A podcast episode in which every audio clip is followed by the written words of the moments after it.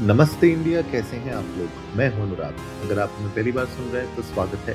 इस शो पर हम बात करते हैं हर उस खबर की जो इम्पैक्ट करती है आपकी और हमारी लाइफ। तो सब्सक्राइब का बटन दबाना ना भूलें और जुड़े रहें हमारे साथ हर रात 10:30 बजे नमस्ते इंडिया में। तो आज वर्ल्ड कप के फाइनल्स इंडिया और ऑस्ट्रेलिया का मैच, एंड ये मैच अभी ख़त्म नहीं हुआ है। 11 रन अभी भी बचे हुए हैं जब मैं ये एपिसोड भी बना रहा हूँ।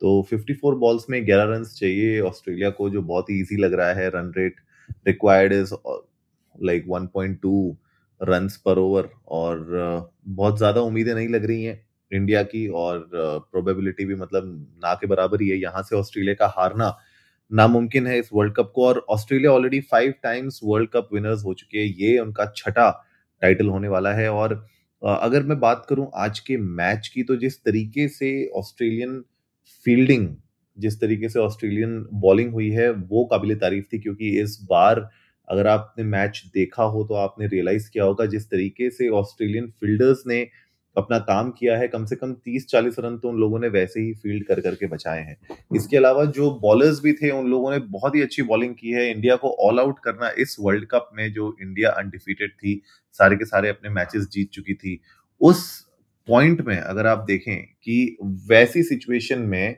आप इंडिया को अगर आप ऑल आउट कर देते हैं, राइट, भले वो लास्ट बॉल में होता है लास्ट विकेट, लेकिन अगर आप वैसे भी देखें तो सारे के सारे विकेट्स जो थे वो रेगुलर इंटरवल्स पे गिरते गए इंडिया के, और फाइनली जो एक्चुअली में स्कोर बनना चाहिए था, जो अराउंड लोग एक्सपेक्ट कर रहे थे अराउंड 270-280, वो नहीं बन पाया। मुझे ऐसा लगता है कि अगर 270-280 भी स्कोर होता तो जिस तरीके से ऑस्ट्रेलिया खेल रही है उस तरीके से मुझे लगता नहीं कि 270 भी उनके लिए बहुत ही बड़ा स्कोर होता, वो शायद उसको भी रीच कर जाते। लेकिन 270-280 एक ऐसा स्कोर था जो डिफेंडेबल हो सकता था, इंडिया के बॉलर्स को कुछ मौका मिल पाता डिफेंड करने का, लेकिन अनफॉर्चुनेटली वो सिचुएशन नहीं आई है।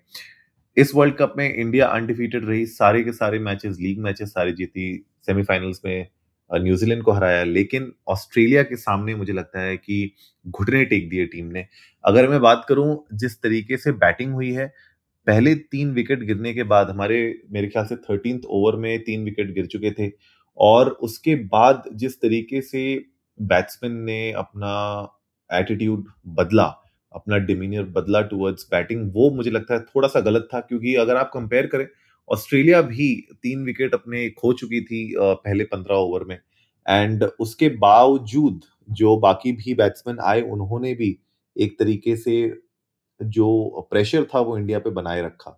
बीच बीच में चौके छक्के, यू नो, इस तरीके से हर ओवर में वो रन बना रहे थे। लेकिन अगर इंडिया की मैं देखूं जिस तरीके से उन लोगों ने बैटिंग की, जब 3 विकेट गिर गए इंडिया के तो बहुत ज़्यादा बैकफुट पे आ गई, बहुत ज़्यादा डिफेंसिव हो गई। हम लोग 1 रन बना रहे थे, 2 रन बना रहे थे ओवर में, कभी कभी मिडन ओवर जा रहा था। तो उस सिचुएशन में ऑस्ट्रेलिया के ऊपर कभी प्रेशर आया ही नहीं, ऑस्ट्रेलियन बॉलिंग के ऊपर कभी प्रेशर आया ही नहीं, और वो लोग बहुत ईजिली एक के बाद एक विकेट्स भी लेते रहे। और अब फाइनली वो उस कगार पे आ चुके हैं जहाँ पे वो इस मैच को जीत भी जाएंगे बड़े आसानी से। एंड ये एक बहुत बड़ा मुझे लगता है कि सीख है जो इंडियन टीम को लेनी चाहिए, और ये ऐसा आज नहीं हुआ है।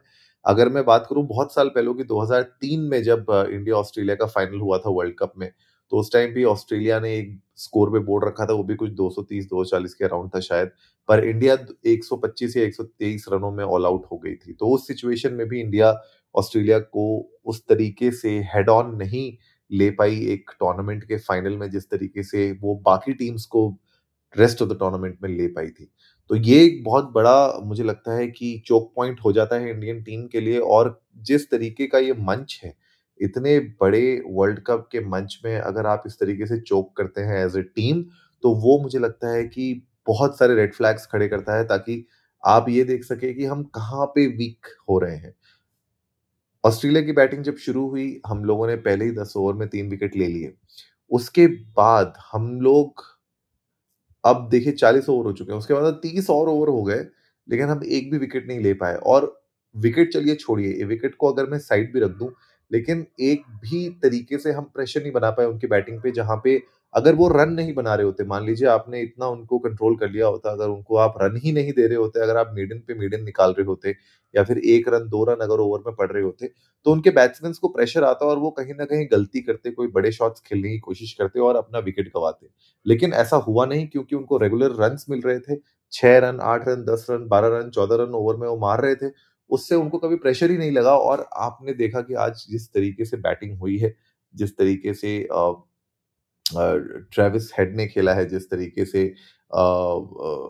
आप देखिए कि 130 पे नॉट आउट चल रहे हैं वो, तो ऐसी बैटिंग मुझे लगता है इंडियन टीम की तरफ से भी होनी चाहिए थी।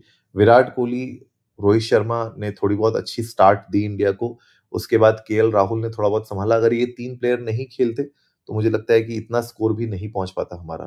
बाकी प्लेयर्स नहीं खेल पाए, कंट्रीब्यूट नहीं कर पाए, लेकिन कहीं ना कहीं जो ओवरऑल आज इंडियन टीम की बॉलिंग भी रही है वो भी बहुत वीक रही है।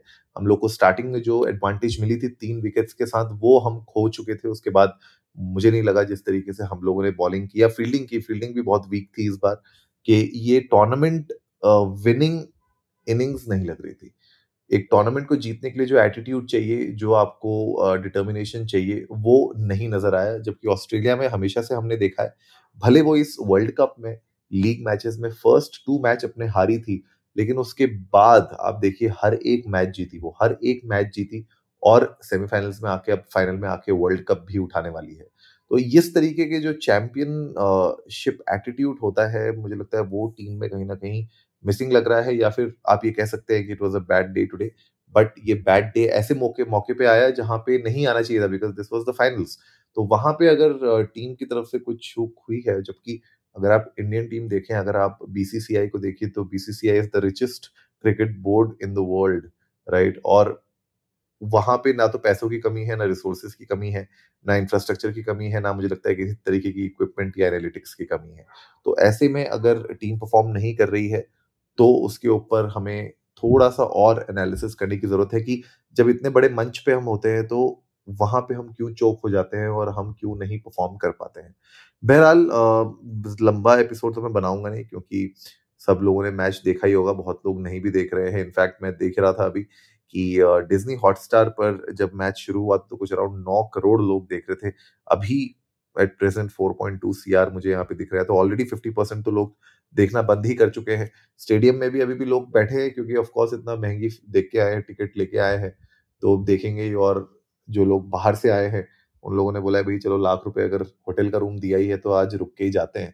बट सिचुएशन यही है कि इंडिया के हाथ से ये वर्ल्ड कप जाता हुआ बहुत क्लियरली दिख रहा है। कॉन्ग्रेचुलेशंस ऑस्ट्रेलिया, आप 6 टाइम्स वर्ल्ड चैंपियंस बन चुके हैं। मेरे ख्याल से this is the most number of World Cup wins that any country has had, any team has had. तो ऑस्ट्रेलिया ने वो कर दिखाया है। एंड पूरा का पूरा जो आज का गेम जाता है वो ट्रेविस हेड को जाता है, बिकॉज 137 ट्रेविस हेड और जो लबुचेंग हैं उन दोनों ने मिलके एक्चुअली में ऑलमोस्ट 200 रन तो उन दोनों ने मिलके ही बना लिए हैं। तो मुझे लगता नहीं कि उसके अलावा कोई और को खेलने की जरूरत भी पड़ती है स्कोर को रीच करने की। तो जैसे मैंने कहा था कि 270 280 भी अगर स्कोर होता तो वो भी बहुत आसानी से बना लिया जाता। बहरहाल आप लोग जाइए India_Namaste पे ट्विटर और इंस्टाग्राम पे हमारे साथ अपने थॉट्स शेयर करिए। आप लोग बताइए कि आज के वर्ल्ड कप में आप लोगों के हिसाब से क्या कमी रही, क्या हम लोगों ने मिस किया, क्या अच्छा हो सकता था, और आगे आने वाले टूर्नामेंट्स में अब कैसे इंडिया को परफॉर्म करना चाहिए, हमें बताइएगा। We would love to know that. उम्मीद है आज का एपिसोड आप लोगों को अच्छा लगा होगा, तो जल्दी से सब्सक्राइब का बटन दबाइए और जुड़िए हमारे साथ हर रात 10:30 बजे सुनने के लिए ऐसी ही कुछ इन्फॉर्मेटिव खबरें। तब तक के लिए नमस्ते इंडिया।